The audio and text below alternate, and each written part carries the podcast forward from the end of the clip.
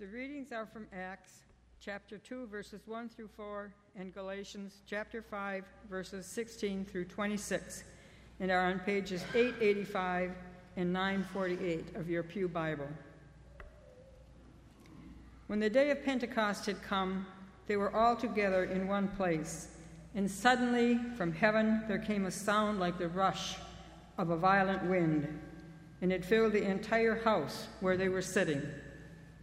Divided tongues as of fire appeared among them, and a tongue rested on each of them. All of them were filled with the Holy Spirit and began to speak in other languages as the Spirit gave them ability. Galatians 5. Live by the Spirit, I say, and do not gratify the desires of the flesh. For what the flesh desires is opposed to the Spirit and what the Spirit desires is opposed to the flesh. For these are opposed to each other, and to, to prevent you from doing what you want. But if you are led by the Spirit, you are not subject to the law. Now, the works of the flesh are obvious fornication, impurity, licentiousness, idolatry, sorcery, enmities, strife jealousy, anger, quarrels, dissensions, factions, envy, drunkenness, carousing, and things like that.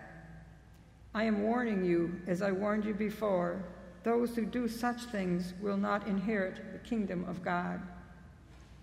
By contrast, the fruit of the Spirit is love, joy, peace, patience, kindness, generosity faithfulness, gentleness, and self control.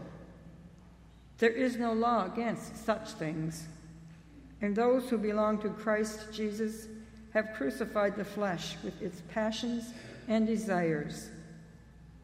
If we live by the Spirit, let us all be guided by the Spirit.